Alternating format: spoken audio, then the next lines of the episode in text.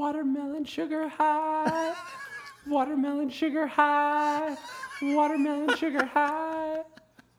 There's more. No, there's more. I can't think the rest of the words. Yes. It's like strawberries at night. I don't remember. the- I can't remember what it It's was. a new song. I know that song stuck in my head too, man. It's all over the place. That That's song. hilarious. That was Matt from Turnkey. We got we got Matt Carlito. We got Matt Uh, from Turnkey Shoring. Hey, you don't even know. What are we going to talk about? Tile? No. No. what are we going to talk about? today? Carpentry? Uh, a little bit. What are we Yeah, going to talk about? Carpentry's going to be involved. uh, what are we going to bricklaying? No. Oh, drilling holes. A little bit. Okay. So what are we going to talk about, Matt? Oh, we were talking about drilling some holes and filling them airtight. That's it. All right. So it's I a like porn that. show today. okay, Matt. Thank you very much for joining the show. We really appreciate you coming by.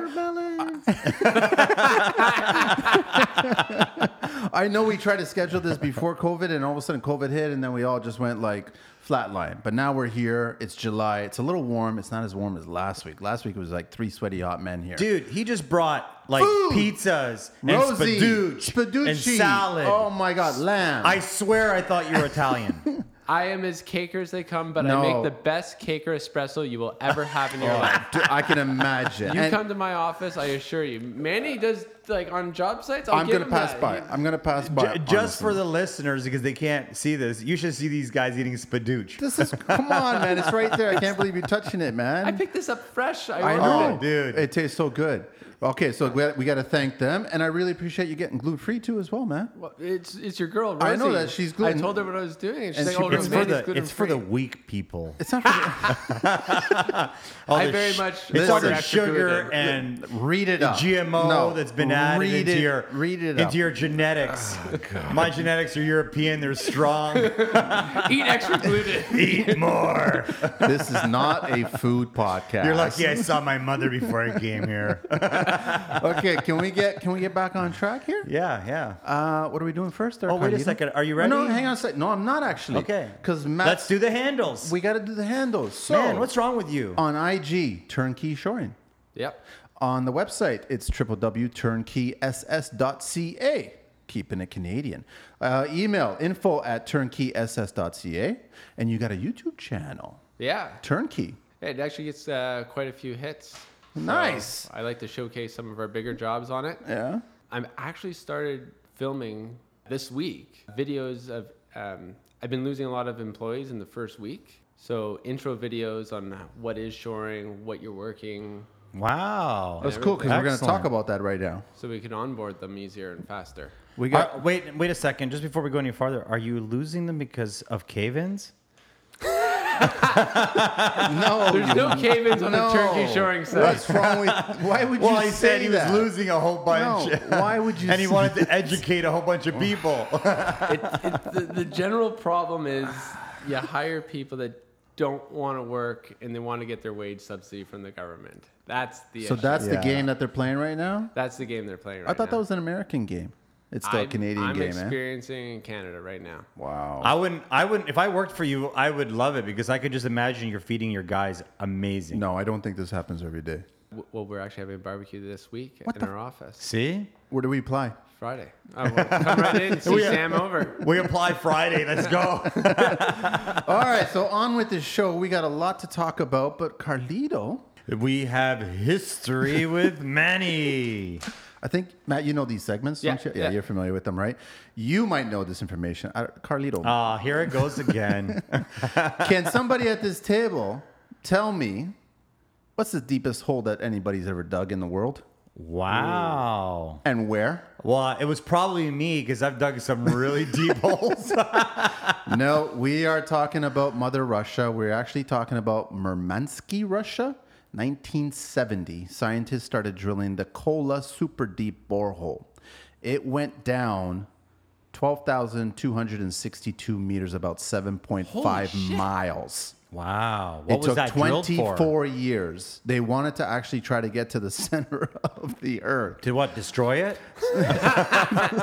So, Oh, yeah. there's another realm in there. There's another world No, underneath the, the, problem planet. is after 24 years, it got too hot. It was getting as hot as 356 Fahrenheit drilling the hole. drilling, and it was mostly water down there. But that, that's all they they just to give you a perspective, They only drilled at 12,262 meters, which is seven and a half miles. They only drilled 2% of the way of the Earth. Wow. 2% is seven and a half miles That's down. crazy. Mother Nature does not want you to go down there. So just to give you a reference on that one, Mariana Trench, which I think we're kind of familiar from movies and stuff like that, it's the deepest part in the ocean. They're at 10,904 meters. So they actually went further than that. wow. Wow. So that was.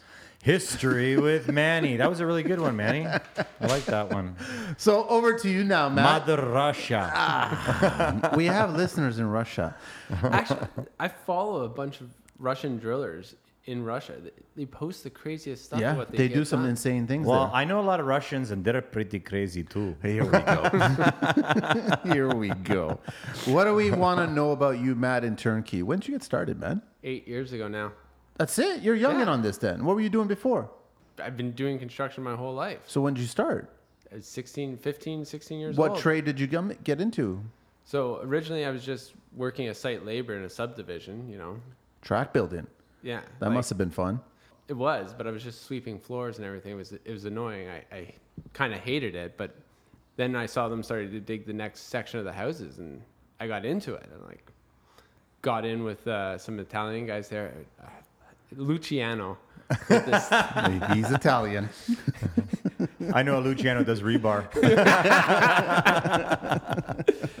he would uh, he taught me the grade stick and taught me everything. And back in those days, we didn't really have those really fancy lasers. It was just one laser and a stick and a receiver and Yeah. Yeah, that was Yeah. it. couple bricks and then I uh, I basically fell in love with construction Just from digging a hole. just from digging holes.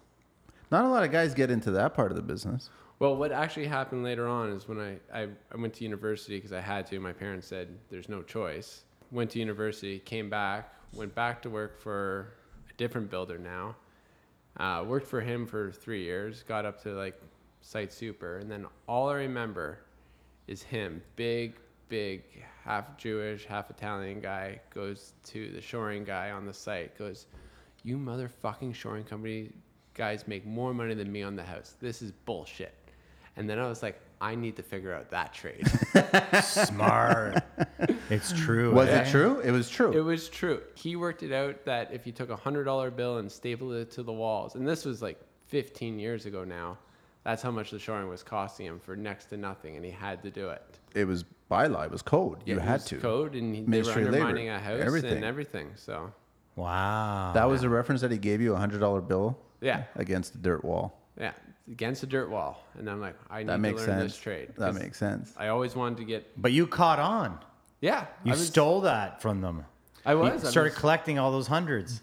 I wouldn't call it theft. I would call it you absorb uh, the well, knowledge. The, the thing about education is once someone gives it to you, they can never take it back. Do what with you like what you want with it, man. 100%. Yeah. Yeah. So I did everything in my power to learn the trade. Started off my own. Started uh, a little landscape company. Then got the opportunity through some friends of mine.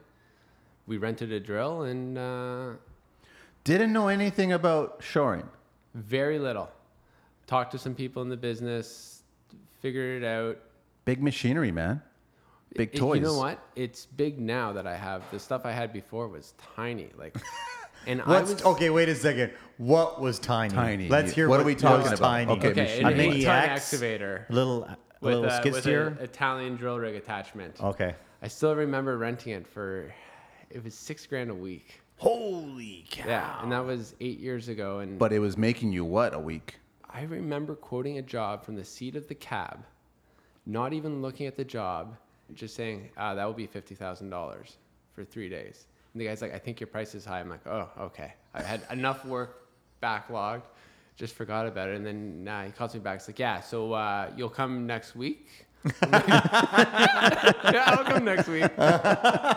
he, ju- he just it was it was one of those clients that like started negotiating with you, and I, d- I didn't really like him, so So you Yeah. just threw a But number you like at them now. yeah. I, I actually done three more jobs for him later on, but I give him better prices now. and that was eight years ago. That was eight years ago. I was the first non-unionized shoring company out there. Everybody else is union. Wow. Everyone else was union. So were there threats? Were there? There were threats earlier on. Oh, really? Huh? Yeah, couple of the people didn't like what I was doing. I was taking their work. But you're I- starting a business, competition, Yeah. thriving. What's the big deal? Well, can I ask you, was there anything illegal about it? Not at all. Not at all. So then what does it matter, really? I guess Exactly. the union companies were angry. The union companies were angry that I was taking work, but I was, they didn't understand. I was also educating the engineers and architects and showing them that this needs to happen. There needs to be more shoring.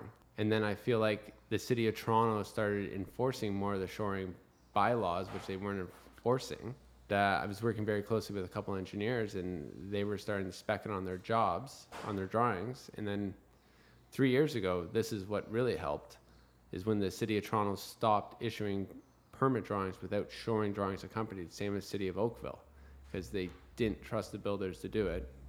Because you know you get those. It's too risky, man. Yeah, you get some spec builders out there that are just trying to pump out the project. Actually, one of my best clients is a spec builder who says we do shoring on every project because he could time how long it's going to take to do every trade and he could build the house in eight months. One trade's on site at a time. Basically, he's worried about a cave in and talking to the neighbors. He says, I don't want to talk to my neighbors. What's the bare minimum amount of shoring you recommend? I say, my amount. And he's like, let's go. So this is regular track building. So you're going what? Th- these feet- are these are custom homes. So these are they're- custom homes, They're like ten to twelve feet the, basements. the basements, but Garages. yeah, we've done. When a you're couple- getting into bigger homes like that, they become garages, underground garages, right? Ferraris, Lamborghinis. yeah, those are now my bread and butter houses. Yeah. like Good they for need you. them because they got to keep digging. I, I won't tell you the person's name because he's a quite famous Torontonian. Okay. The house we started for him had an underground parking garage, and we started. I had all the steel on site. It was a three hundred thousand dollar residential shoring job for, for me, like biggest job. Just in- your ticket was just my ticket was 300,000. And this guy shows up and I can't like basically look not homeless, but did not look like he was a multimillionaire and just starts talking about a squash court in the house. And I, I I'm not I'm not I don't know. I don't work for this guy. I'm I work for the GC and the GC comes back later. It's like, yeah, the job's on hold. I'm like, why? It's like we got to put a squash court in the basement too. so you got I to go love, deeper, I love or squash, you got to by go, the way. I love squash too, but I don't think I'll ever have a squash court in my basement. Are you going deeper? Are you going wider? Are you go, what was Going this? deeper. Going deeper. on the whole basement because it was just a drive-in underground parking garage in the back, but now I wanted a squash court in the front too. Must be nice. Huh? And then all the steel I had on site was now essentially garbage. Well, it's funny because so the- what happens in that situation? I bring back the steel to the like. I had to give him some sort of credit, but like all the steel was cut to size for that for job. that job, and now it was changed. yeah. were you able to use that on another project? Eventually, yeah. It's, So, so the squash court, I guess that had to go to 20 feet because the I squash think- court's about 16 feet high. yeah, I think the overall cut there was a little bit deeper because they had to. I think it was 22 feet in the front, and 18 in the back for the parking. There must garage. have been like a couple sub pumps then. Oh, That's crazy, man. And that was what one of your first big jobs, or that's That most- was one of my first bigger jobs. I was in year two. okay. So let's get back into like let's go to daycare. Can we just kind of not dumb down shoring, but let's just explain shoring to everybody, right? And and let's explain proper shoring. General shoring, which means holding up a structure or anything, but I perform engineered earth retention shoring. Okay. My bit, I like, I don't shore up buildings, I don't shore up houses, I don't shore up Trenches. walls, trenches. Yeah, no. Tony Codshore, box shoring, he's the best for that. I don't do any of that. You do earth. I just do earth shoring for holding up houses, infrastructure, dirt. More and more in the city of Toronto with the tree people, trees. so you're actually bracing the houses. I thought when you were saying shoring, you were doing more like uh, excavation of the soil away from the home, but you're actually supporting the home. Yes. Wow. because you're building so close to it Exactly. and you can't uh, you can't do an angle cut right so you gotta you gotta go straight and you Yeah. gotta go right to their property line So by code in Toronto, you're allowed a four foot vertical cut, and then uh, it's a ten to seven out, but it's more or less a one to one. The Ministry of Labor will get let you do. In the city of Toronto, you know how close these houses Yeah, are it's together. insane. Like you'll yeah, never. two feet. yeah. You, You'd be you never lucky. get- arms reach man to your next door neighbor that's all it is so that's what you started doing going back to the very beginning of it i mean it wasn't intimidating like you di- you didn't You didn't study this. You didn't s- learn under a person. You didn't. Manny, I love working. Okay. I, I dig in. Like when I find something, I'll study it, figure out every aspect of it, research it to death, and I love. I love getting my hands dirty. I love trying things. Like I was supposed to be an accountant. Is that what you went to university That's for? what I went for university. Wow, I for. can't imagine that, man. well, your numbers are good. 50K. Uh, I do a mean budget. but- 300 uh, and 50,000 for the squash court. You're the only guy I know, really, like online. I know that, like, you're the only shoring guy that I really know. I don't know how many guys are out there that are also doing what you're doing There's been about four or five that popped up since you. since me, but as far as I know, I'm I was the only one non-union that came into the market in Toronto. Well, that's a question that Carlita wants to ask you. Why did you go non union? Why didn't you go union? Uh, Manny's speaking for me, but that would be the question I'd be asking. I was not allowed to join the union when I was originally working Why not? because they didn't really want me. They didn't want a young kid just laborer. So I was not invited. So I said, what? I've never heard of such a thing. yeah, they. I called the guy. He never called me back. I, I was kind of offended. I was like, well, and then I was told to join the union, you have to know someone in the house, and you got to pay your dues. And I didn't really get that whole thing. And Kind of sounds like a little bit of a mafia. Well, you know, it's who you know. do you have to kiss the ring? Is that what's going on? No, here? you either have to do school. You have to do schooling towards university, like to like you took university for accounting, but you didn't take anything for construction, so it had to be kind of work related, right? yeah, yeah, For you to be coming in off the street, yeah. So they they wanted me to pick a something I was going to work in. Mm. it's usually family and friends that get in first. I mean, it's typical of that, yeah, right? And well, the other thing I realized years later, I was trying to get in a labor union when I really wanted to get in the operators. What is that, seven sixty four or something? yeah, I, I picked the wrong one right off the hop. Oh, that's funny. yeah, so maybe I was asking the wrong questions at the time. Yeah, they but- were like, okay, this guy's gone. Yeah. But, but Thank either God way, they didn't take you though. But either way, somebody offended you, and you came up with this, yeah, so which is generally the story with a lot of successful things, yeah, right? That's how Well, it let's talk works. about how dangerous this is. Like we're making jokes and we're having fun, but your job is a dangerous job. no. His job. You have a is an- lot of His responsibility, job- and, and that's why you're paying so much for it. His service is an important job. It's an important service. I wouldn't say it's a dangerous. It's dangerous in the wrong hands. Same thing with a gun, dude. You know that. You've What? told me this before. It's true. Okay, a gun is not dangerous. It's whose hand that's holding that gun.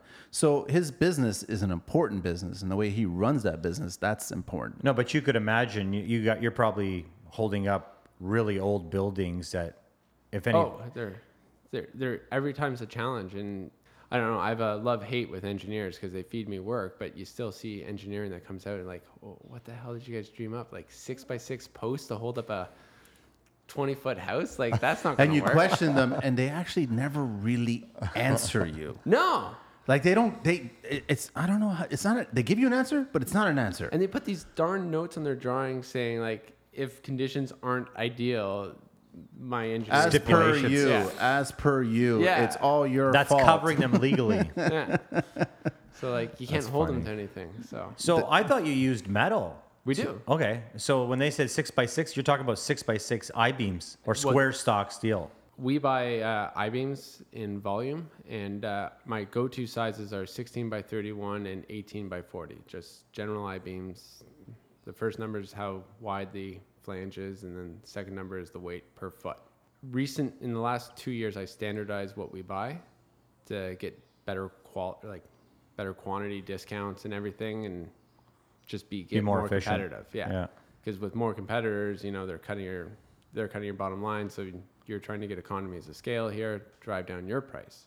So we standardize all our installs. I just saw the accountant come out in you. Yeah. If anyone could have, yeah, I know you guys are listening, but if you could watch this, you could see the accountant. You can hear the typewriter. the other thing is I see other people design these projects with like 8-inch beams and 10-inch beams and they're telling me I'm using steel that's too big, but they forget the fact that steel's a commodity. Who cares what size the steel is? It's the weight of the steel. So they're installing 54 pounds a foot. I'm installing 30 pounds a foot. I'm getting a stronger section of the steel because it's wider and uh, You explain this to them and they just don't just goes r- like right over. They don't understand it. right over the head. I have an engineer on staff. He goes to the site with this blue s- book of the guide to steel, and it's like the deflection of this beam equals this, so we're allowed to use it. and they just don't get that. They don't get that, but I love it because they work for some of my competitors. so they're already. So up it's kind the of like hotline having a space. spy that's kind of feeding the wrong information. says, I love it. it's it's made my business successful, Yeah, which is not great. only buy the steel cheaper than them, but I use. Okay. Should we be letting people know this? Are you saying that more accountants should get into shoring? I think more accountants should get into construction. That's what should happen. All right, so you started off with what kind of a machine? It was a CF3 test car on a Hitachi carrier straight from Italy. Straight from Italy, Straight wow, from sounds Italy. fancy already. right off the boat. Right off the boat. The Italians invented shoring as we know it. They know a thing about digging. What's the city built on? Venice. Wa- Venice, yeah. Yeah, Venice. It's all built on piles. Yeah. they know Yeah, what they're doing. Croatian trees, by the way. Really? Yeah, they chopped down a massive Wait a forest in minute. Croatia to, pu- Last to week build he that tried city. to convince the audience No, no, that no. PL is actually used on the shuttle. Okay, yeah, and I from NASA. hey, look it up. I'm not, you know, it's what's holding all the tiles on the shuttle. Okay, he he doesn't believe anything. No, you I know? don't believe He it. hasn't Googled it So yet, but I he's don't still believe- talking. I don't bel- Listen, Don Cherry. I do not believe there's creation Look wood it up, man. in Venice. Look it up. So you're telling me a NASA scientist goes, PL is okay? Like this Home Depot product? I feel like there'd be so many. It, and it was originally invented for the space shuttle. Why to didn't they hold- go no the- more nails? You're so stupid.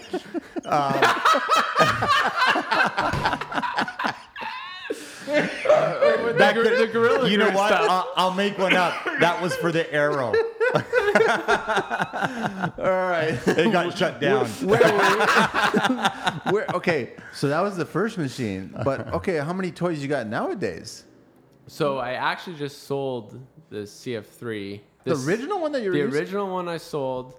Oh, It you was- should never have done that. You know what? It did break my heart, and I sold it locally. You should have stuck it right in the shop in the center, man. He's a hoarder. It was, eh, you know what? I wanted to. but Sentimental. I needed, I get sentimental too, but I needed the cash for another machine I purchased. Italian? All Italian. All, All Italian. Italian.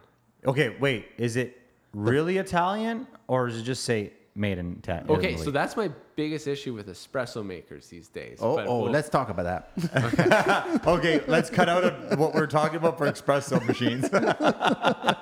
what is the issue with espresso machines? Okay. You buy all these fancy Italian espresso makers. go on, please. I want him to hear this Yeah. because I've had this discussion with him. And they all get shipped from China. Chi- Thank no. you. China- or no. or how about this one? They have Chinese people working in Italy. Hang on a sec. For nothing. Where are the beans Putting- coming from? My beans I get from they're roasted in Oakville. From where originally? It's a blend they use Costa from Rica. Africa, and some Okay, other so I'm places. not hearing China on the beans. But No. you, you don't understand the machine quality cannot pop like cannot do a decent espresso. So The- it which has to get machine? so- What machine should we be using? the rocket from Milan, Italy. It's made in Italy with Italian parts.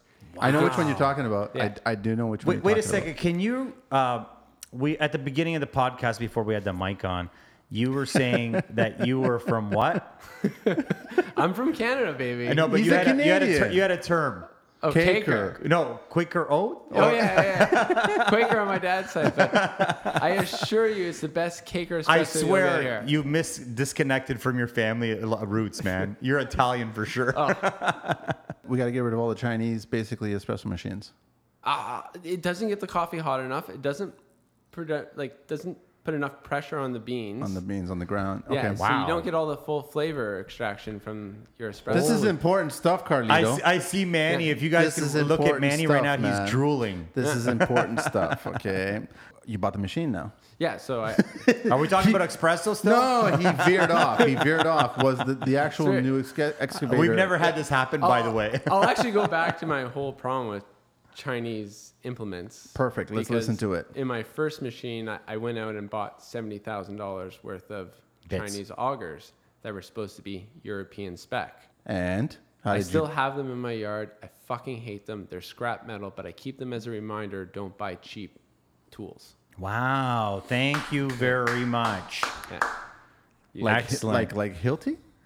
It's not made in China. No healthy, no healthy. American baby. No, I thought Hilti was German. German American? Okay. All right. so you keep him there as a reminder. Yeah, a reminder no cheap tools because it, the right pitch on the auger with the right tooth will cut through that soil faster than anything you see. On our new drills, you put one of those Chinese augers on, you're 45 minutes to drill a hole. And you put a proper Italian or American made auger, depending what the situation is. I find the Italians are better for clay, sandy soils, and the Americans are better for harder rocks. Really? Yeah, we're 7 to 12 minutes a hole. We'll drill 35 feet. You're you're five times less. Like Oh, five yeah. times. Wow. It's it's one third operator, one third machine, one third tooling. That's Which you've worked it out to. that's what I worked it out to, and I, I believe it's with your trades too. As like, it's the same thing. yeah, a tile setter, you don't have the right trowel, you can't get that mud on the wall properly. Yeah. Or the right tile machine. Like I just got a job because nobody ha- could cut a 50 inch tile. See, hundred percent, and So everybody was great tile setters, but no one could lay the tile because they didn't have the machine. So I got the job. beautiful. and you get to charge a premium for having the right machines. Yeah, and everyone was making fun of me for spending so much money on it. It just keeps making me money. If you guys ever come to my shop and see my tool collection, like I still have. I'm some of totally my- coming to your shop Okay. now. All right. So now that you've opened that can of worms, let's. What kind of tool collection are we talking about here? Well, I got everything you need. But Hil- what Hilti? brand? What brand? Okay, so depending what The it's job. for, depending Okay. on the job and what you're using it for. All right. Mm. I'm loyal to Still Okay. for their quick cuts and chainsaws. You haven't gone on the battery craze? Eco uh, or Echo? There's not enough power in the No, I, I batteries. know, I know. But I heard Echo's doing better than Still now, though. Have you gone that route yet? I, I haven't tried it. We tried the Husqvarna saws. How was that? you know what? The quick cuts had more power than the Still quick cuts, but we buy way more chainsaws than quick cuts. Okay. So I wanted one brand for everything and one person to service everything. And my service provider for the small tools just said Still's the best. So I'm at MS250s on the chainsaws with 16 inch blades and then the same 420 quick cuts. Those are bulletproof. You can't go wrong. Easy fix. Fix a cord. We stock it. Who Battery- takes care of your maintenance? You guys take care of it yourself? pull cords? We will. After that, we have a pile in the yard and we go to a guy named Boss Equipment. Dom. Oh, I know Dom. Dom is. I've been trying to get Dom, Dom, Dom, Dom on the show. I will personally. I don't call think him it's Dom Dom Dom. It's just Dom. No, I want I want to get Dominic on the show. I really want to get him on because I'm sure he has thousands of stories of these tools that come in that he fixes for these guys. So I right? bought a DeWalt chipping gun.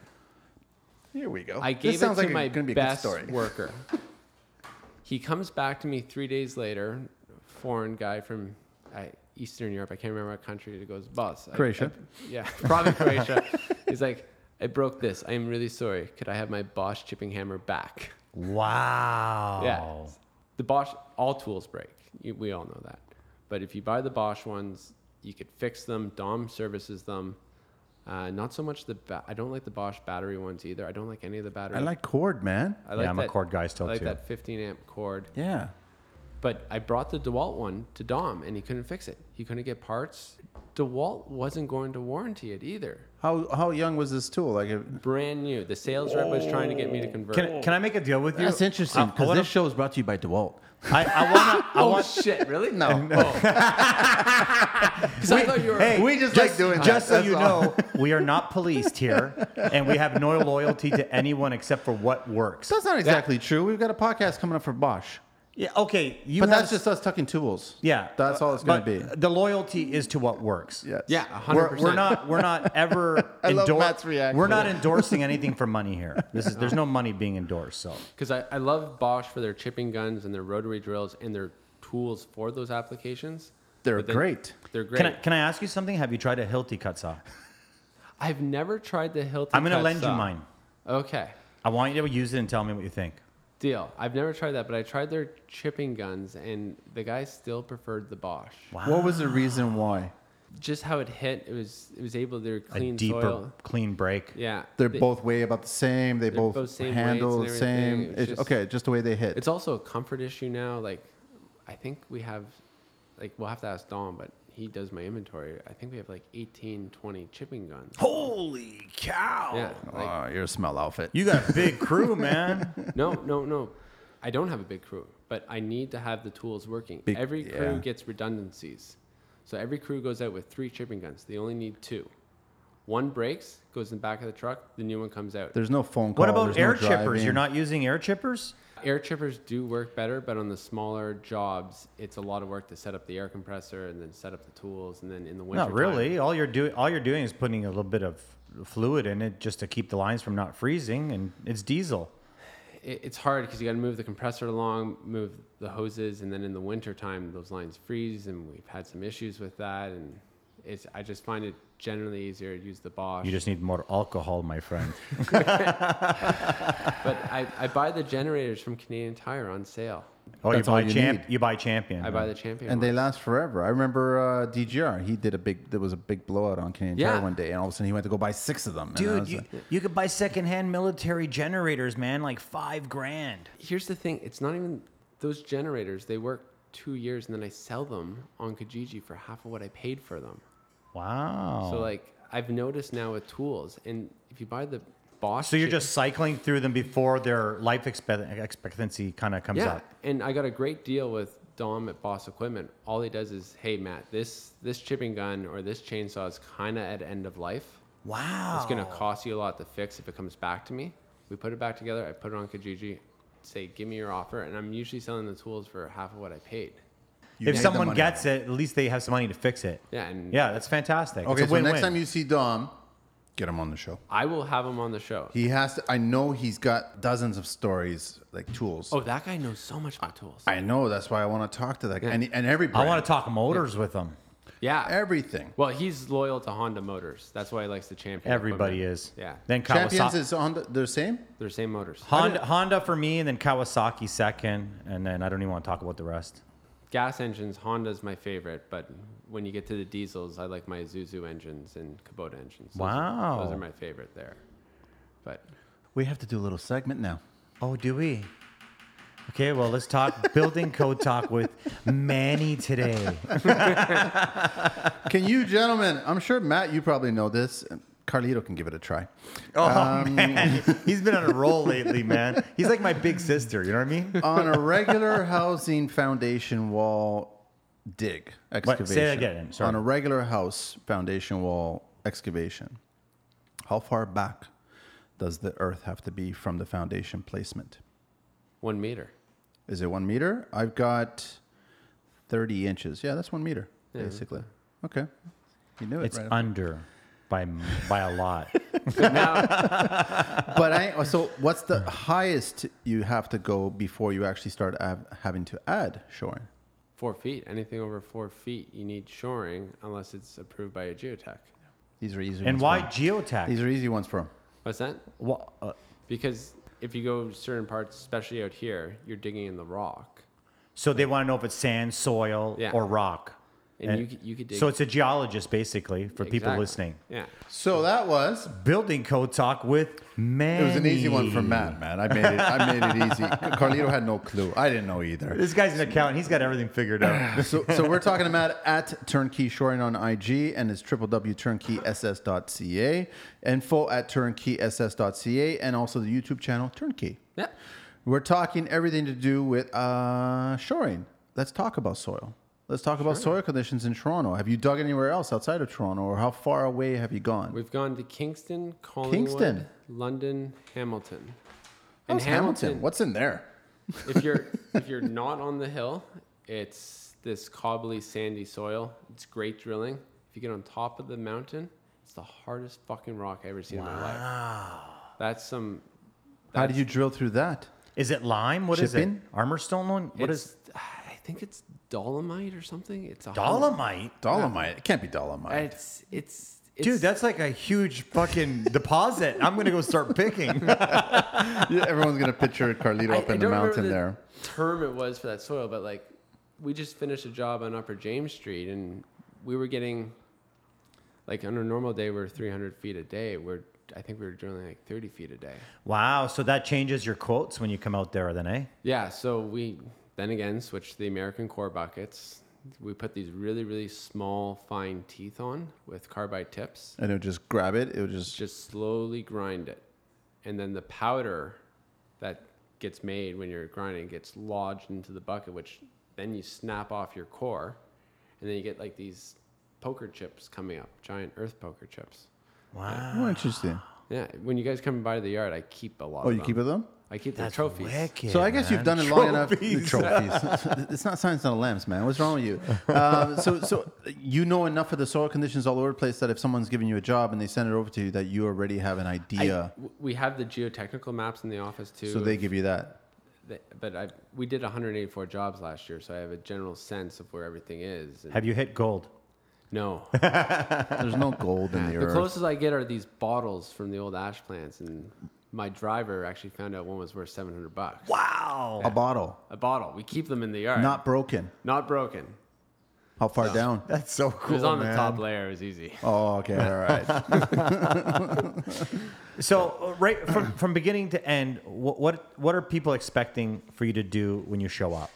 We generally show up right after the site's been demolished and flattened. I need a. It doesn't have to be a. It just has to be a flat surface. Doesn't have to be exactly level. And then we'll figure out from the surveyor where the property lines are and where the house is. Sometimes on the residential sites, all commercial sites, they pig where the shoring goes. But sometimes we have. It's hard with some builders. They don't know exactly what they're looking at. I also very much believe builders should be licensed in the city of Toronto. I agree with you. I agree with you.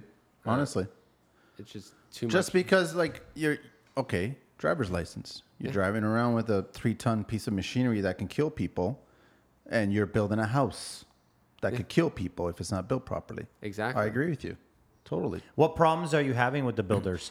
Like what why make what makes you feel that way? Like next to the danger part, what is it that's the problem? So one wasn't one was a site super, and I was having an argument on the elevation of the house, and I could read elevations. I could read pretty much quicker than anyone. He's like, "Well, how did you get this number? How did you get this number?" But it's like, "What do they all mean?" I'm like, "They're elevations from sea level." He's like, "No, man, they're they're not like that. They're I'm like, no, hundred percent. They're the elevations of sea level. They're- they're all set from sea level." It's like, so we're I don't remember the number, but it's like we're Did, he 100 went up to his meters- cottage and got his boat. Is that what he was going to do? so he can get his measurements. Like, what does, doesn't this guy understand this, man? Every drawing has it. Like, so Yeah. Never done. Well, their why dues. is that on a construction site that if someone doesn't know the information, they got to test you or Well, some guys think they're some some guys pretend they're quizzing you and really they're actually learning. I've been a supervisor for companies and I've seen other supervisors and I have friends that are supervisor. You know, they're growing in the business, they're still green. There's so much to learn as a You s- You supervisor. got to learn every single You could day. be in a huge div- uh, building division and not know anything, but still pull a magic trick out and make everyone believe that you know what's going on. Yeah, Don't you still learn every single day, Matt? every day. That's the point of this whole industry. That's why it's actually a 100%. really amazing industry because you can learn every single day. The powers of Instagram too. It's amazing. I get to see people on how they do things, and I follow some guys in Russia and how they put hard surfacing on their augers to get through the rock. And I've, I actually took the tips from them and implemented in my yard. And then Well, I mean, in all fairness, they're gonna know a thing or two about doing extreme building, man. Like, Yeah. like talking about that hole. I mean, like, who came up with that? Yuri? Like, who, what- some guy there. He actually came up with that. So there's got to be a reason behind that.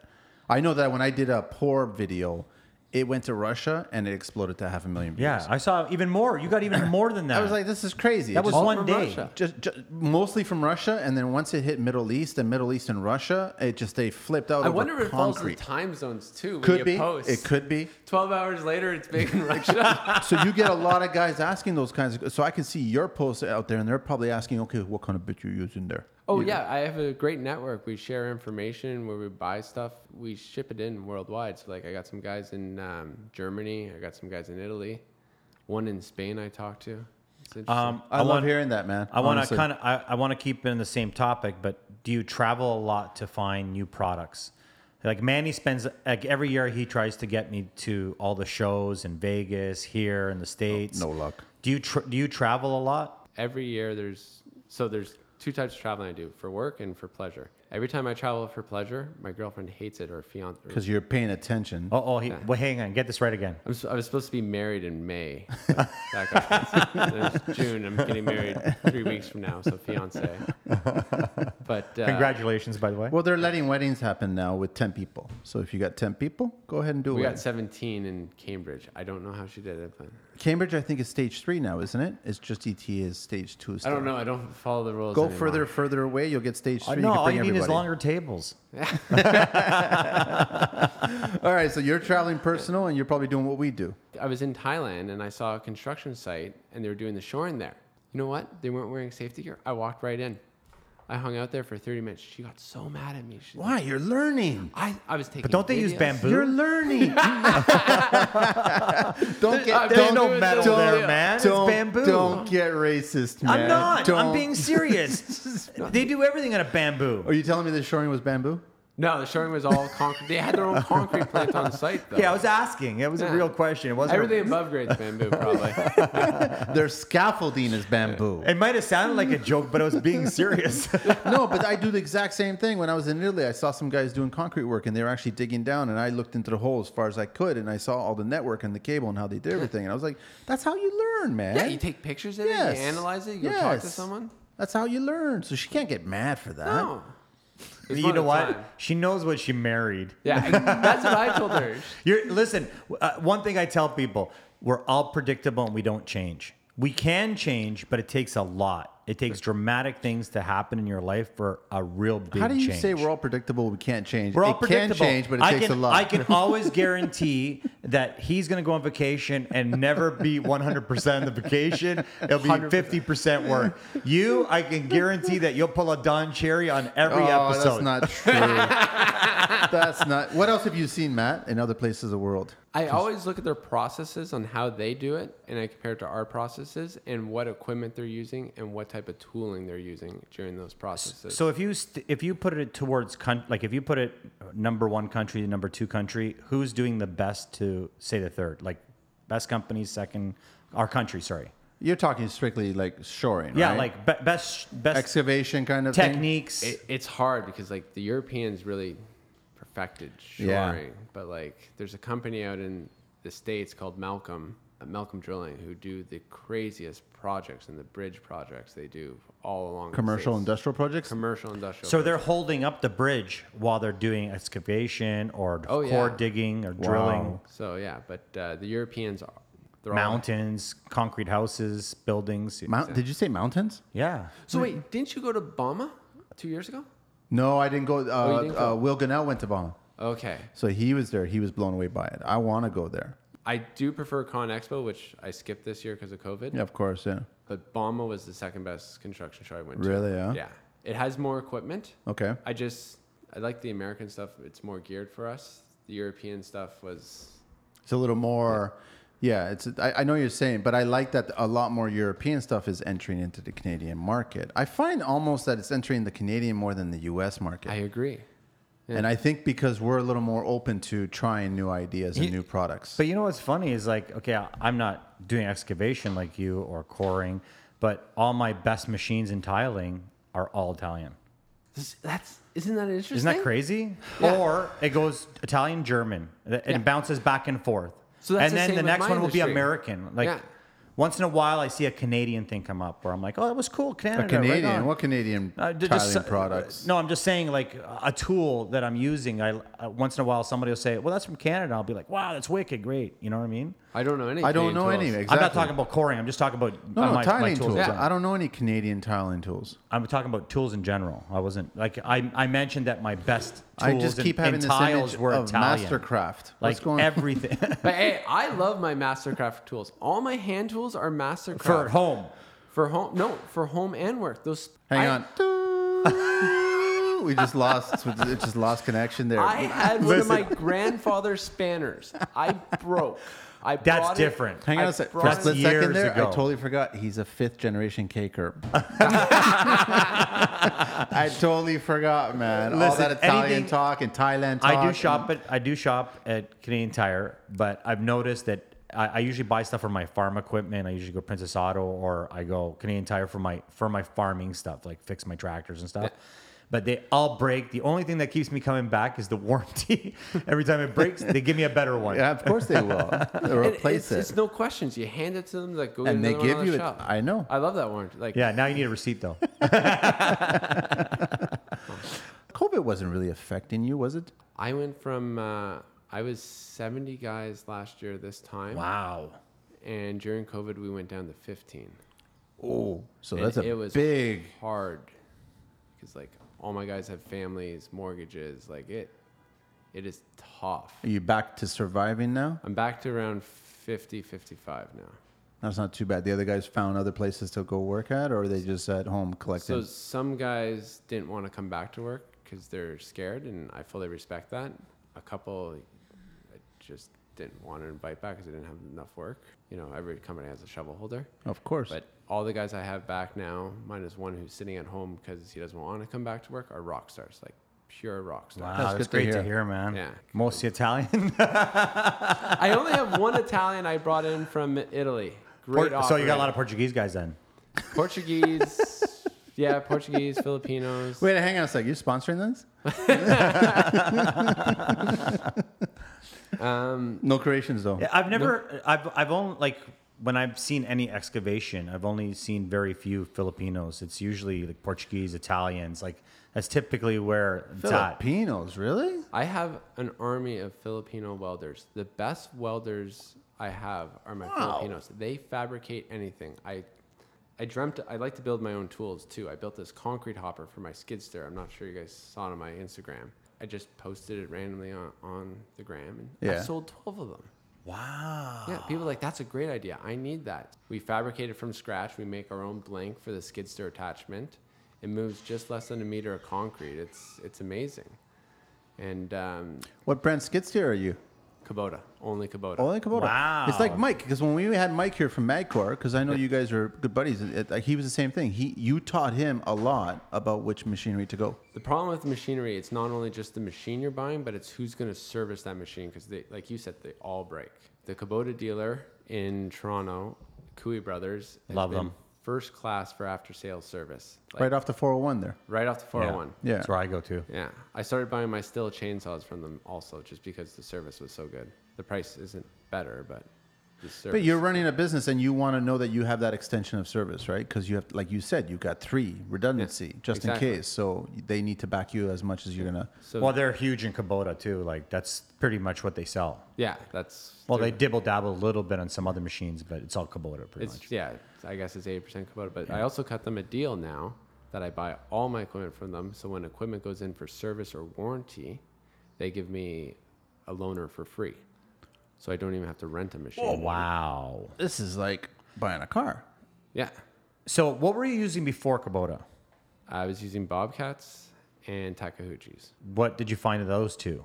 Personal opinion. There's nothing like so th- this is my own two cents on Bobcat. Bobcat was the best skid steer on the market back in the day, but ever since they got bought by Doosan, they became a lot. Where did they drop the ball? What happened? maintenance, right? maintenance their exhaust system and i had a bunch of electronic issues with mine and i also feel like they weren't weighted properly because they were taking a tired skid steer putting the tracks on Yeah. so it would always back end would drop into softer soil i wouldn't skip across the soil the best skid steer on the market for me on tracks hands down is takahuchi I love that. It's got the Yanmar diesel engine on it. It's bulletproof. It pushes harder than any other skid steer I experience. Operator comfort isn't there though. It's a very basic Japanese machine, but more power than anything else for its price class. It's good to know. So obviously you've been to Concrete World of Concrete and checked out all the toys. Oh, I and love it. everything- yeah, all that kind Yeah. of shit, eh? So who makes Kubota? Kubota, No, but like what what not like is it Japanese. Japan? It's also Japanese. Yeah. So is Makita. I know that. and Toshima. They make good products, man. That country makes good products. It's a great product. Yeah. You know, they stand behind it. They give you a two-year warranty. Like, can't go wrong. Well, you got to buy a product, you got to service it, you got to calculate how much you're going to get out of it before you have to let go of it. Or that's how that's how running a business is, I- man. Every machine I've gone to sell, right after I sell it, I do a calculation of cost of ownership. I want to know exactly how much that machine cost me, and I want to figure out how long it, they all depreciate the same amount of time, five years. You want to find the true cost of ownership and then spread it out over the life of the machine. so I know how much I hit my bucks. And that factors into your Wow. decision Good for making you, on man. what's a good machine that you bought, right? Exactly. So recently, Bobcats were dropping the ball. Your cost of ownership was It was increased. through the roof. Yeah. And the downtime on them was huge. I see the city using a lot of uh, John Deere's and cases. Have you tried any of them yet? I learned on a case skitzer, the 95 XT, first one, first machine I was ever in. I still visual, visualize it. I, I love to buy a 95 XT and just park it in front of my yard as sentimental I stuff. find it really funny that we're talking about machines the same way you'd be talking about cars Or Harleys or, or like, bikes. yeah. You know what I'm saying? A Ferrari. Or, I want to park it in front of. I get, s- there's nothing I love more than my equipment. Like, you know what? I, I'm a Massey guy for farm equipment. Oh, yeah? So I love tractors. So when we're driving down the road and I see a tractor, my wife's like, stop it. I, I have the same thing with cranes and excavators. My fiance's like, keep your eyes on the road. They don't get it. They'll Yeah, never so get what it. about John Deere? Anything good? Anything bad that you've I heard? love John Deere. I don't love their skidsters. Uh, I find them heavy. Backhoes, top of but their line. backhoes. Yeah. Ex- I love their excavators. The I have a 135G, favorite machine I own. If you ever see me in that machine operating, my I'm grinning from ear to ear. So you're still on What's the up, tools. Mark? You're you're still on the tools then. Oh yeah, Oh, he thinks you're really handsome.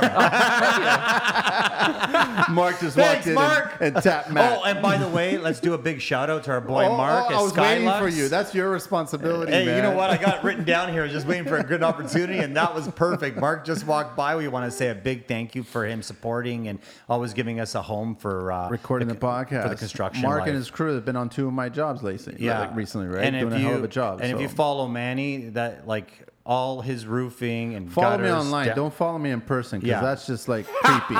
just a little Mark, creepy. Mark, Mark's got his back in uh, real construction. All right, where were we? Oh, Skidster, Case, and John Deere. John Deere. I love my John Deere excavators. I think they make the best excavator on the market. wow. It's got three hydraulic pumps, beautiful Isuzu engine. I like the Isuzu engines versus the John Deere engines. Is it s- like a smaller diesel motor but more efficient? Is that what it is? I, I don't know 100%. They're all around the same horsepower, some physical size, but I also like the John Deere because of the dealership. Their after sales service is Service. amazing. Yeah. It makes a huge difference, eh? I import my drill rigs from Italy as Hitachis, and the reason I import them as Hitachis and not, I get an option between JCB and Hitachi. I import them as Hitachis because I know I could go to the John Deere dealership because they're the same machines and get parts and service. Wajax won't sell to me because they're gray market machines and they think I'm importing machines and cutting their grass. John Deere, I make a phone call at three o'clock the day before. I'm in the shop, 7 a.m. There's a box on the floor that says Matt's Parts. Nice. What else can you want? That's that's Dude, hon- that's honestly, service. like- and I don't. Okay, so I have a I have a John Deere uh, lawnmower, uh, like a sit down tractor, and it's it's a X three hundred. It's a pretty nice machine.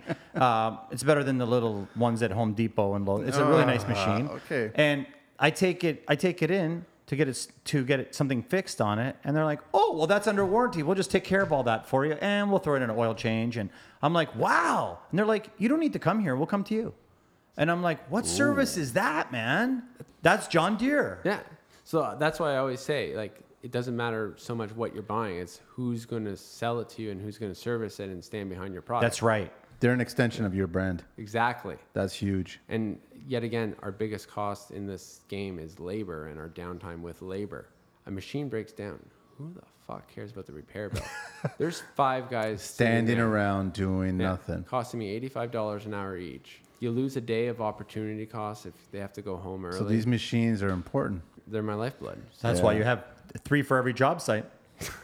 Not drill rigs. Not I, drill rigs. I, I thought it, I really thought it was uh, like when I did work for the city, there was three or four of us on jackhammers and and air breakers and like we always had a few machines going. So I just thought that three that means that three guys are hard labor all the time. One backhoe guy, or, you know, like machines up at the top. Uh, you got dump trucks. I have one dump truck and we do not put soil in it. I do not do excavation. What do you But put in it? Metal. Metal, everything else but soil. Um, Why is that? I guess it's for the triaxle, really, right? It's for the triaxle to pull a trailer to get materials to site. Got it. Okay. It's actually got a hook and lift on it, an Okay. Atlas Polar hook and lift. I love it. It's a great machine. I wish I didn't buy the Freightliner. It has electrical issues. Everything else on the truck's Really? bulletproof. What would you have bought? A Mac? I bought a Volvo tractor recently. Okay. And um, I was against it. I wanted the Peterbilt. My driver wanted the Volvo. He's been And- with me since the beginning. I made him sign the PO. I was like, no complaining, Paulo. So and now, I don't hear one peep from him. So it's working. It's working. It's good. That guy's amazing. If I need him 4 a.m. in the morning, he's there at 3. you know what though? That's really amazing that you actually listen to your guys' preferences for them to enjoy their day more, so that they can enjoy their job. But you're not the one in the seat. I drove that truck three times now. I took it home one night. Okay, just to try. I bet you did. The what neighbors did the got really fiance mad to at say me. to that? Like, Oh, Neighbors got mad. I'm in a spook. I live at Broadview Danforth. Everyone's very professional there. So like I'm the construction guy in the neighborhood. So like I'm in a spat with one of my neighbors on if there's a parking spot at the end of the at the, at the end of the corner. And I'm like, this is a parking spot. And he always parks, so I can't park there. So I parked the tractor there one night. he probably came out and just stared at it. Yeah. Oh, he fully did. And I know he called the Toronto police. No. But what are you gonna do? You can't tow it. He can hardly tag it, man. Uh, you know Yeah, I what? do. And, and it's so true. And because it's part of construction, I want to talk about it for just for a second. I've been at jobs and we, you know, it's so hard for guys with big trucks like myself. I'm coming to do a project at someone's house and the way I look at it, every every neighbor should be happy that their uh, property value is going up when someone's fixing someone's house. 100%. They but, don't get it. But not only that, it's called neighbor. Don't think you own the the street. And you know what? You should be supporting your next door neighbor when he's going through something because instead of making more problems, it's going to take longer for the project to finish instead of helping them and letting them get through it as fast as they can. They don't want to. Sorry, I had to say that. I, I 100% agree, and this frustrates me beyond belief. Like you are, you are there working on that person's property. That neighbor down the street's going to want something done on their property. Yeah. And you're increasing the value to that house, The which neighbor. is increasing the property Yes. value of the street. It's just They don't do that but math. but li- Yeah. what they don't what I don't understand is the more trouble they cause, the longer the problem. and the more of the spat. But here's the other thing. As much as I agree with you there, I love it because so many times I get shoring projects because the They have a neighbors don't want to conversation deal with with, you. the neighbor. That's wicked. yeah, I, I, I play a little game like, yeah, you could fully not shore this property. You just got to get the neighbor to agree. All of a sudden, it's like, yeah, I get my neighbor to agree. It goes over to the neighbor. It's like, I just need to take down your fence, dig on your property, and we'll reinstate it. It's like, no, no, you're not doing that. I'm like, oh, you're getting shoring now. I'll take that 20 grand. There's my sales pitch. Yeah. It's done. I just want to make a note that Carlito's in heaven here talking about all this machinery. Oh, You yeah, know you totally. Oh. are. I love machinery. I, I, my tools, my my backhoe is 1974. Beautiful. So um, one of the farmers said to me, I said, you know, I'm going to buy some more machinery, and he said, don't buy anything new. He says, you know, you're not in business with this machinery. You're doing it for your personal hobby farm. Buy old, less electrical, the less problems. And it's so true. So I got a Massey with a, a, a you know, a Perkins engine in it. It's an army tank. Great I engine. actually found out the motor was in an army tank. Really? That's where it originated. It came from the Perkins- war. well, Perkins was the original diesel menu engine manufacturer. That's right. But that engine got transferred from the war into the machines, and they kept that design for Holy so shit, long. from England. So like I'm like I'm driving a tank. but to tell you the truth, 1974, I still have my backhoe. Probably in the last 16 years, I probably put about nine thousand dollars into it, mostly and tires? hydraulic lines, Oh. braking, and leaks and stuff Oh, like yeah, that. Right? yeah. Diesel lines always busting and stuff. I do like enjoy my Massey Ferguson tractors. I That. Nice. yeah. I got Massey clothes too. I got my Massey hat, Massey shirts, Where do you get all that stuff from? Massey dealer. Just out of curiosity, what what do you farm? Uh, Anything in particular? Or? Right now, I've been clearing a couple acres. Uh, I've been growing garlic. Oh yeah. Yeah, and I want my wife is doing catnip, So Really? yeah, so it's really progressed. I never expected her catnip to get so far. Uh, we're planning to go into business. Well, my wife's planning to go into business selling catnip. So she has an organic strain that's pretty crazy. I'm not going to get into it too much because it's her her little uh, secret. But I'm getting into garlic. I was doing nine species. I broke it down to one. Uh, nobody's really interested unless you're a chef. Like unless you're No, like no, I, I, I- I love. if you're garlic. a chef, you love garlic. Then you get into spicy garlics like Hungarian, Russian. How many different garlics are you making? Oh, there's a lot of gar- like Sicilian. Like they, they all have their purpose for food, but you have to be a gourmet chef to understand where they go. Everybody just wants music. They want to see a big garlic clove, not too spicy, but it says it's garlic. But those bigger cloves don't even transfer the, the flavor of the garlic. I find like you buy those bigger cloves that are grown in. Oh, that's Asia. why I'm saying Yeah. that I'm, I'm going to music because nobody really cares. So what we do is we grow Hungarian or Croatian or Russian for ourselves, and then we eat that through the year and we throw it in our meals, right? You would love actually coming to my office. I have my own planter box gardens where I grow my own stuff. I have no garlic. Really? Oh, Just herbs and things like that? No, I got tomatoes. I got. That's lettuce. wicked. Good I, for I had you. my lunch from there today. See, you you're, you're Garlic, tomatoes, espresso, spaducci. your, your background's coming out. You're listening to the Basically a construction farmer. life where we're talking about food and espresso and, and a little bit of tractor and machinery. have knew when you came with all this food. I love eating. So. Good for you. All right, we got our, our, our second last segment there, Carlito. wow. I don't know. He's going to surprise you. I don't know what he's going to do today. Well, so you know the game, right? Which one is it? So it's a first offense on a job site. So I'm gonna ask you a question. You're gonna tell me Uh-huh. Is how it much. five fifty? The last guy that said it got it wrong. you never know. I love that people are knowing that, man. well, well, it's funny, but there's you know only so many numbers. But once it gets into, I think I'm going to take it to the second offense now. 'cause We 650? we've pretty much almost covered all the first offenses. I mean, we could keep going, but anyways, I tried to find something. Okay, oh, so this is Carlito's green book. yes. Okay. So construct a constructor failing to keep support system design drawings and uh, specifications of project under 236-7 On What- site? On site. What is the eh, what is the fine if an inspector comes on and he's asking for, For the those? first offense, I, I I actually gonna have to say five fifty. I'm going to say 550. You're both right today, and you win a slice of pizza. oh, you paid for it already. and that was Carlito's green book. All right, we're getting back to Matt. So, hey, where are my notes, man? You stole my notes? hey, man, did you come to the meeting? you got so much badooch in your hand, at you can't even Turnkey keep up. Shoring on IG, www.turnkeyss.ca, info at turnkeyss.ca, and the YouTube channel, Turnkey. We're talking to Matt. We're talking about shoring. We're talking about where did the name come from, Turnkey? I originally wanted to do a, a turnkey solution for solving the builder's problems because everyone, every builder complains about getting out of the ground. It's true.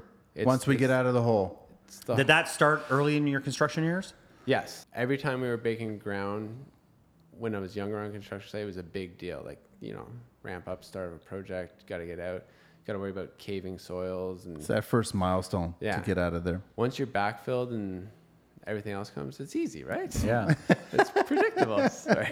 Can you're I? not there. You're gone. You're on to the next hole. Gone. No, that, that's that's brilliant because most guys just come to work and all they want to do is go home and get high or get drunk or Excuse me? or go party. I'm, Huh?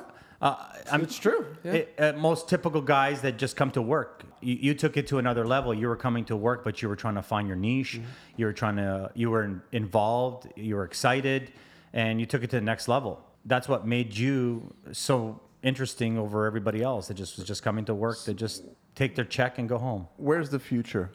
Where you see Turnkey from here? You're eight years I- old. I am in the process of starting to drill geothermal holes Wow, Oh. and harnessing some of that energy. that's for big corporations then. Well, no, eh, they're doing it in residential houses Yeah. application, but I, I would like to start. I, I'm in an interesting spot now. I also do commercial shoring. I got a, a larger rig, sh- also from Italy, an SR45. So we're doing more townhome sites now, and a lot of them have geofields in them. So I'd like to start drilling the geofields also. Okay, so, So sometimes you're- they go as deep as what? 450 to 600 feet, depending now, where it is. Now those geofields are they underwater running springs or just pools of water or or is No. it just a temperature that you're looking for that's 65 or whatever? I, I, I don't actually understand the science of it yet. I've been. Trying mean, to there's get something- 15 different ways of doing geothermal, but Yeah, exactly. But basically, the one I'm trying to get into is where they drill a hole 450 feet and a down, couple of them, I guess. and a couple of them, and they put a loop down, which is basically a, a one-inch pipe going to the bottom that loops back up and gets tied into a heat handler. That's what we started. Uh, I actually have my first project next week, so Congratulations. thank you. Wow. I'm quite excited. Can I ask how big the home is? Because I, I I don't see it being a 3,000 square foot home. It's got to be something like 10 or 15,000, no? No, th- this one's only about 6,000 square foot house. It's not going to heat the house or cool the house entirely. There, you still have to. Put So the it's a normal- supplement. It's a supplement. Driveway, swimming pool, Don't know what they're squash court. there's No squash, but I can tell you that. I saw the basement. Heated plan. floor in the squash Yeah. court so the rubber bounces better. so that's interesting. So it sounds like it's more of a challenge that you're trying to figure out can I actually use similar tools that I'm using right now Yes, and expand exactly. your business from there? We already have the capabilities with some of the equipment to do smaller holes like such as this. That's two inch or four inch. Well, Or the bigger. holes the holes will be six and a quarter inch Okay. with um, and then you gr- as you pull your liner you grout it with high fancy grout that's really expensive from Sika. And non shrink or Yeah. whatever, hydraulic grout. Yeah. Okay. And um, then you just start pumping through it, and you monitor how much, and then the, you do one test well, and then whatever heat you get out of there, they tell you how many more holes to drill in the project. So I got the guys already. A lot of oil and gas companies have gone broke or closed down, so I've been hiring a lot from Alberta. Wow. Great. Excellent. Great knowledge base there, and I, I always I always Welding, to hi- welders. Yeah. yeah. I always like to try and hire on a culture basis. My guys, if you come to my sites, they all eat and breathe the turnkey culture. Like we're a family. We all work together for the common goal. Quality and safety are first. I always tell them profits will let me deal with. I love it, man. I like Yeah. that. Let I me like deal that. with the profits. Yeah. So I got these guys, and then along with that, I'm going to be doing dewatering on my own sites. What's okay. that? Yeah. What is that? So you basically drill a hole, you put the same sort of pipe into the ground, not as deep, to where the water level is, and you start pumping the water to the surface. So you're basically sucking all the water. Sucking the- all you're the- sucking the water table. out. Why? So you build the house. So, So you it's can dry. Oh, you can okay. excavate so it's dry. So you don't have Yeah, but you could do it in stilts. You have all the machinery to put stilts in. people want basements. People want basements. Yeah, those squash courts. Squash courts. Yeah. Yeah. Home theaters. All you need golf is self pumps. simulators. All, I, all I remember is I did a project, Lawrence and Bayview. There's an underground river there. The guy wanted, I'm not actually sure what he wanted, but it was a deep basement. It's 20 foot basement. That's huge, Yeah, It man. was, it was disgustingly big, and there's an underground river. I remember I was in like. Blew my brains out getting the shoring in there because it was such bad soil conditions. Then these Mud outlets- caving in. was it just like constantly. it was just water? It was We were double lining the holes where you take a steel liner, which as is, you drill in. as we're drilling, we put the first one in, and then we realized there was so much water pressure coming in, we had to put a second one over top, even bigger, Wow. to cut off the water to get our steel piles in the ground. Wow. Anyways, then this Atlas depolar comes along and drills a couple of holes in and out in a day. They charge eighty thousand dollars, and then they get to charge it by the day per liter pumped of water. Like this is a great business. Dun dun dun. Ah. Wow. Just straight rental business on equipment they install.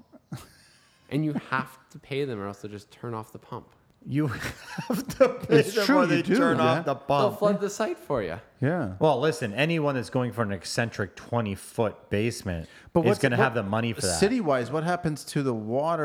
Are are you getting upset neighbors or you got They had re- a permit to pump into the city infrastructure. Okay. All right. Apparently, those are very hard and rare to get. You usually have to pump them into holding tanks and then truck it out afterwards.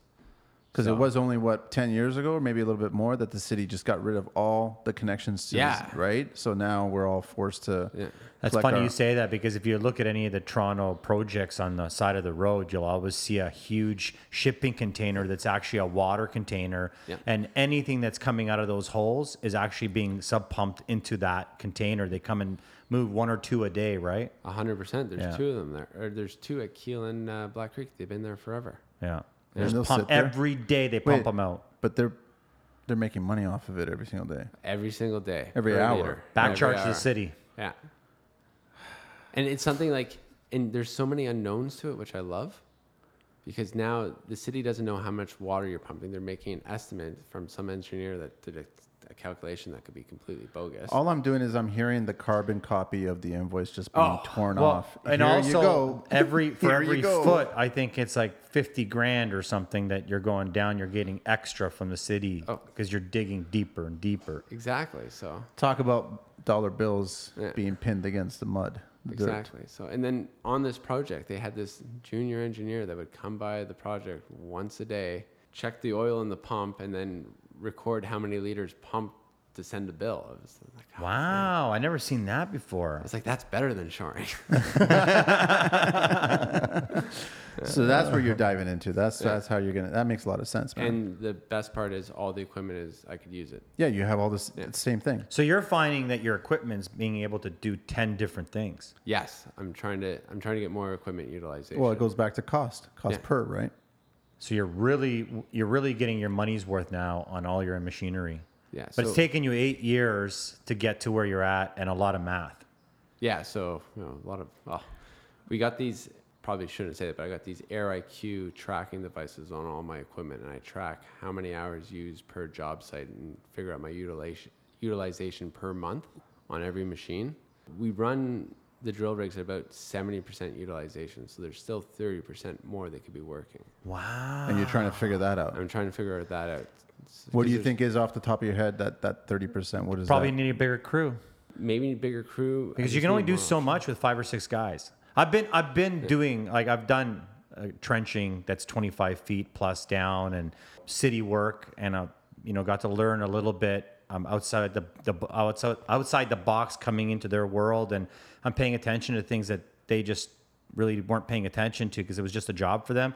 But I'm like you, I was very interested in you know where it was going and I can't believe how much work is being done by three or four guys, but like six, then you get eight guys going. You're getting a lot of production done.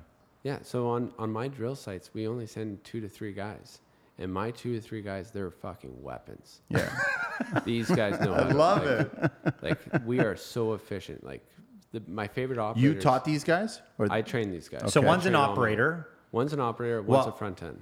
Okay, and and that would be that would be a swamper then. Yeah, swamper. Okay, so most guys call them swampers, so that when the backhoe can't see or the machine can't see, he's telling the guy what to do. Exactly. And I think about two in particular, Connor and Austin. They don't even talk to each other during the day. They just instinct. it's instinct. They know they're pointing. One knows what whip line to use, set the steel, pull the steel. So one guy's working the crane, so that's the three. Yeah, Wow. they're great at what they're job. I actually just bought Connor a truck just because he was Doing what so did well. you buy 'em? doing. What's that? What did you buy? An Or- F-150. Yeah. I But it was the gas. If I was buying the diesel, I'd buy the GMC for the Yeah, but you know Isuzu. what you can do because you're a number man. I want you to think about this. Uh. If you spend 4500 bucks, you can turn that into a propane gas vehicle and you still have the same power and you'll get triple your mileage out of it. So I've heard other. The, uh, I, All my buddies have propane I've heard of now. other- so I- I've heard I'll- guys do I'm this. Too, on my van right now, I'm getting prepared to turn it to propane. So I have a couple buddies. They swear by it. They have the power. They can go fast. Uh, when they really need a lot of power, they switch it over to gas. so you could switch back and forth. Yeah. Too? So they start they start with gas in the morning. They start the car up with gas, and then they just hit it over, and it goes right to propane. so you have two gas tanks now. You have a gas tank and a propane tank. Oh man. And if you ever need a, if you ever run out of fuel, you just take someone's barbecue and hook it up. I buy a ton of That's, propane. that's not It's true. I'm cheap. just joking about that part. no, he wasn't. As he siphons gas out of the no, car. but so like my buddy says to me, he has he has a resort up on uh, forty one and and seven. So he's always coming into the city all the time, and he's doing I would guess about three or four hundred kilometers each direction, and he's cut his fuel down to like thirty percent really. going propane. How does he feel? Like how often do you have to fill up? Because I got a bunch of guys driving. in Now, from how big's the Barrie. tank? the tank is pretty big, That that really determines on the guy you go see and what you want to get. but it's going to take space up from the bed. They can they can put it underneath too. You just have to have a sticker on the back that says Under- propane. underneath the truck? yeah, you can put it underneath where the spare tire Huh. is. Sounds good. Uh, Really? Dude, cabs have been doing it for years. There's been, you know how many vehicles are propane? No one pays attention. All your limos, all your cabs, there's accidents all the time. You never hear about an explosion. I'm so intrigued. There was that big sundial. Though the other day I was at the I was at the farm and I had a I had a, a 30, 30 pound tank out in the sun and I, I left it in the sun. It was the shade was in the morning, and then I and my wife looks over and she says, "Hey, what the fuck's going on with that tank?" And all I can see is fuel like the propane. s- The first, you know how there's like one, two, three stages before it blows. Yeah. The sun's beating on it. It's got the first stage is releasing, so I just grabbed and I put it out into the shade, and I was like, "Yeah, we'll just leave that over there for now." Don't walk over there. And, you know, about two hours later, it cooled down. I was like sniffing around. I was like, it's okay. I'll use it. yeah, of course I'll use it again. Sorry, got to got off track. But I'm just saying, like, if you want to get even more, you want to make more money back, and it's cleaner, so less carbon footprint, better on the motor, less carbon buildup into. I in know the if you fuel guys had done injectors. that. Yeah, you should look into it. I It would, makes I would sense. entertain that for sure. You'll pay your. uh, My buddy swears you'll get your money back in the first year. I gotta ask you, Matt. Biggest and smallest jobs that you've done. What's the smallest, tiniest job? Like, have you short a shed? I don't think so. I'm short a lot of small things. We do a lot of sports fields installations, high mass posts. Okay. Oh, Those are those are one day in and out. I've done a couple telephone poles. I've is that for done Toronto a- Hydro? Telephone poles. Oh, sorry, just- Bell. That'd be Bella Rogers, I guess. Yeah, it was it Bell was being the big distributor. Yeah. cell phone towers are small one day jobs. The smallest actual job would have been we, we call them these three pile specials we do for twelve grand. It's three piles. It's essentially the it's for like a a, a backyard walkout, but uh, smallest thing we ever shored. That would be pretty small, I guess. So I guess, yes. why would okay? So as a homeowner, why and when do I call you? Wait a minute. Did a half-naked man just show up there in the fridge? Yeah. Okay. I saw that. I was like, "Ah." It's like Yeah, corner but- of my eye. I was You like, know wait, what? Only at the construction life. We Come are down. We are at a live shop with a full gym in the back. It must be a full gym. There are guys tattooed and pumped over here. Is that a little weird? no, that's the construction life. Uh, what's what's the biggest job you've ever done? The biggest job I ever done is the one I'm on right now, which Okay. is 1.7 million. That's a big job. Yeah, What are you doing there? we're doing two levels of underground, but we're holding up a, an old church that's on the property, Cool. and that's the cost. That's the real cost driver on the project. So there's a large portion which I had to sub out to uh, EBS, Okay. where they do these grouted helical installations to hold up the buildings, and we're able to get two levels underground with that. It's it's pretty cool what they do. Man, I can only imagine sleepless nights not a part of this Oh equation. man! Every time it rains, I'm like, Yeah. yeah, man. I really hope my shoring holds. Yeah, but it's all bolted together, right? Still no, though. uh, welded. All, Well, oh, so everything, everything gets, gets welded. welded. But Yeah. still, and you're worried man. about those welds uh, breaking? no, we're uh, the ground. it's all It just uh, dropping in. We're all those welds are CW. Like all our welders are CWB. Like this. What does that mean? This well, it's the licensing body in Canada, so you- they all done their tests. But the weld, the steel will never fail on the weld. It's steel stronger than will. the steel. Yeah, it's stronger than the steel. It's the steel that breaks and it's fractures. the steel that breaks or something kicks out. I'm never worried about the steel actually breaking. I'm more worried about piles kicking in. Actually, my biggest fear is there was a drill rig that fell in in a rainstorm. It was at the top of the bank, ready to get shipped out, and we had a big rain and it fell into Yours? Oh. the hole. Not mine. I'd be devastated. and it fell into the Yeah. actual. So my guys are all so well trained that the equipment gets parked at the front of the site, branding forward because you always have the turnkey name to the Course. street. Canada flag up. 'cause Yeah. Of course, Connor man. puts the Canada flag up and and Quaker Oats. away from the away from the hole, so we'll never fall into the hole. So Um, well, and you know that's something important. Like we've been, you know, we've been making fun and we've been having a good time. We? yeah, we have all of us. Um, we've been talking. You know, y- you're you're talking about crazy numbers, but people don't realize that one of these failures or one of these accidents, you're out of business. Yeah, and that 100%. means 70, a per- 70 guys that rely on you and depend on 55. you and their families, not including their families, will have no work with one major accident. And a, and a lot of thing is too is like because I worked for the city, I saw these crazy numbers and and you think oh fifty thousand dollars, but you don't realize how much six guys cost and the machinery. and the pumps and the and the tanks and everything else that goes along with it, the permits and everything else. That's why that one chainsaw that's 500 bucks. I'm not worried about sending an extra one. It's the cost of the labor. It's also the cost to outfit the person correctly with the right PPE, with everything. Because if you come to my site, everyone's decked out. They're all wearing their safety. We don't quality and safety. We don't cheap out on. Those are the two. for MLL you, must man. love you, eh? we had an issue with someone calling the MLO on because we were doing such volumes of jobs and they were getting mad at us. So My- you're successful and you're doing well, Yeah. and someone's upset. It's just a challenge. well, we took a job that you know they wanted, I guess, and it's happened a couple times, and they think calling the MLL on us is going to screw What I us don't think over. you're prepared.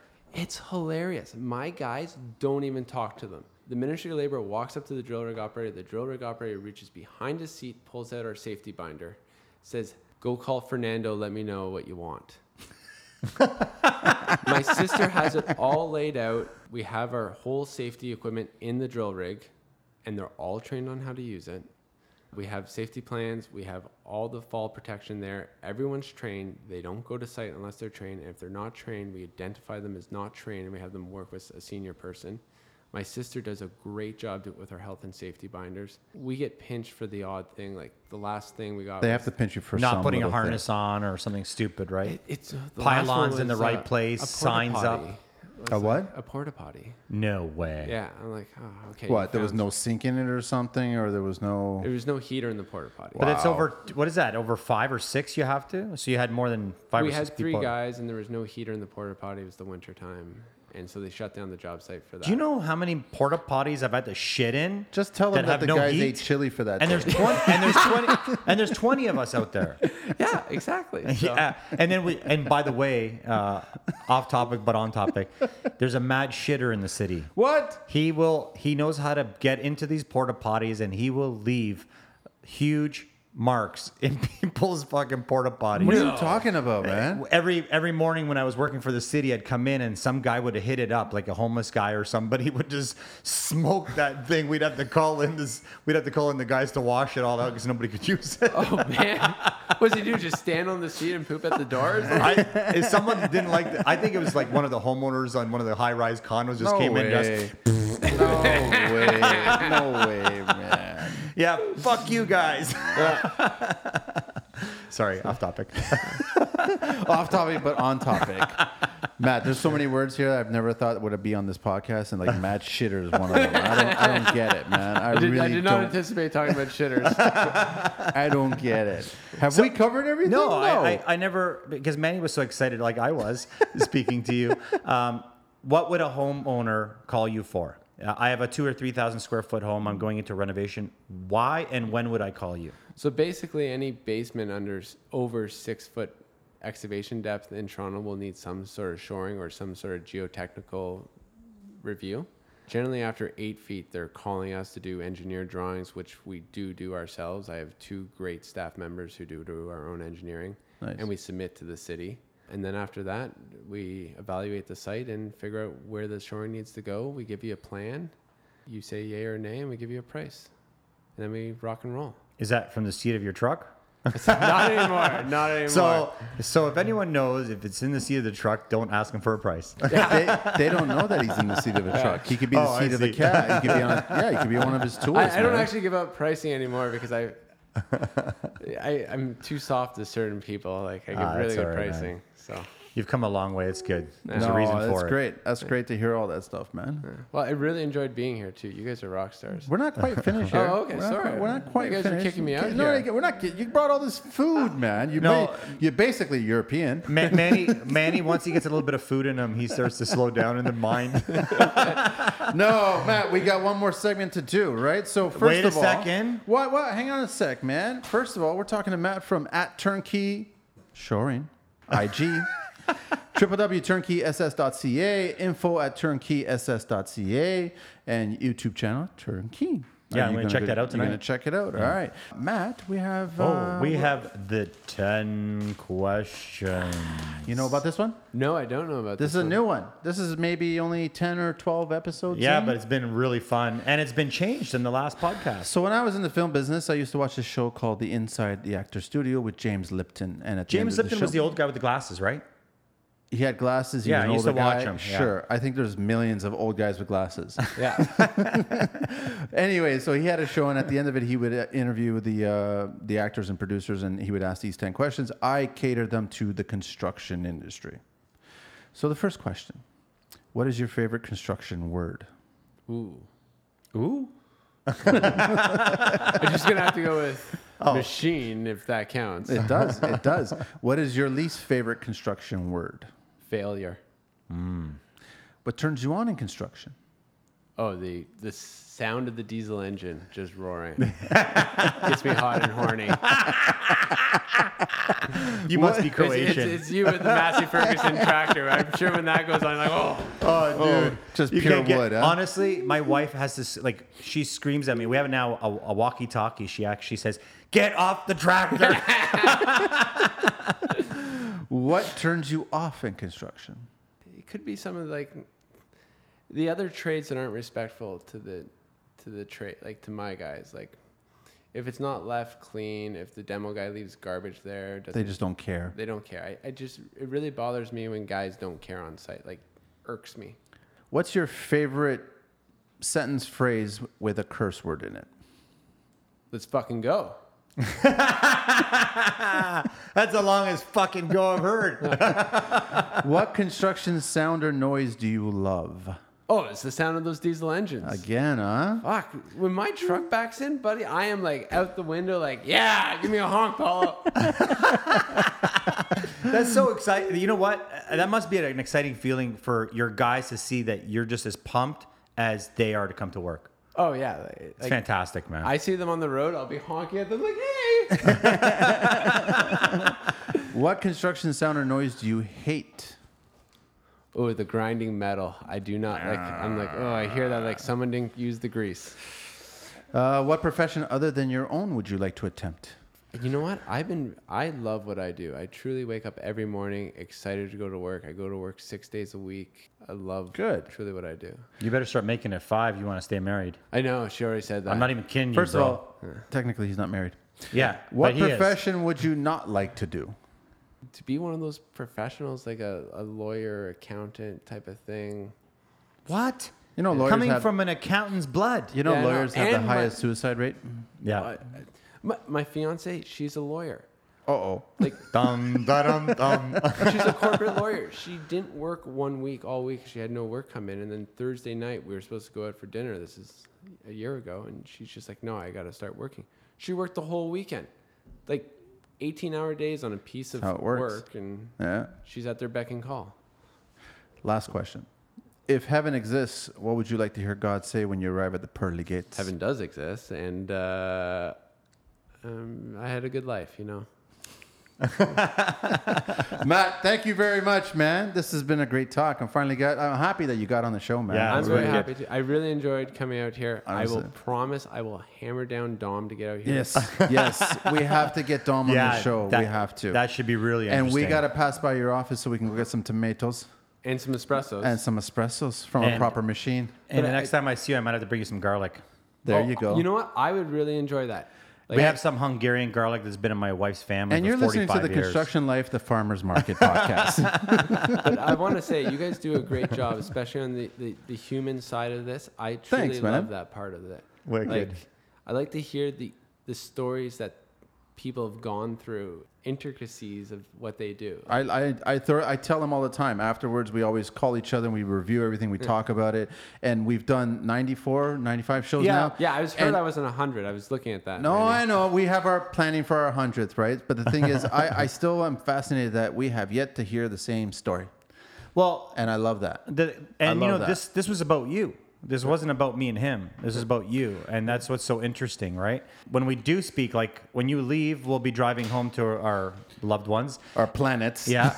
and uh, we'll be speaking about the things we enjoyed and how much fun we had. And I find that we should we should almost be recording the conversation that we're having because it's we we ended up having so many questions we never asked you afterwards, and we're like, I always say to Manny, "Fuck, I should have asked him that."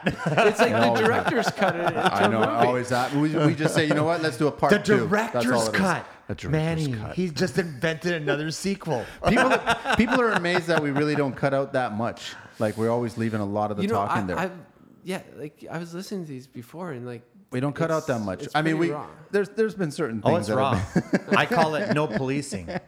You know, Manny's got his opinion. I've got my opinion. As, as you know, we always argue back been- I hate and forth. the TV and Reno you have, shows. I you can't have, stand I love them, especially television. the one that he was on. um, and and I love it.